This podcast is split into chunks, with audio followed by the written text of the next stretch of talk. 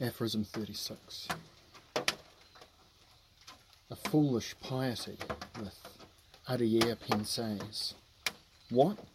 The inventors of ancient civilizations, the first makers of tools and tape lines, the first builders of vehicles, ships, and houses, the first observers of the laws of heaven and the multiplication tables? Is it contended that they were entirely different from the inventors and observers of our own time, and superior to them? And that the first slow steps forward were of a value which has not been equalled by the discoveries we have made with all our travels and circumnavigations of the earth?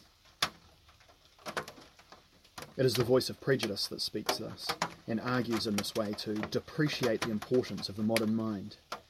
And yet it is plain to be seen that in former times Hazard was the greatest of all discoverers and observers, and the benevolent prompter of these ingenious ancients, and that in the case of the most sig- insignificant invention now made, a greater intellect, discipline, and scientific imagination are required than formerly existed throughout long ages.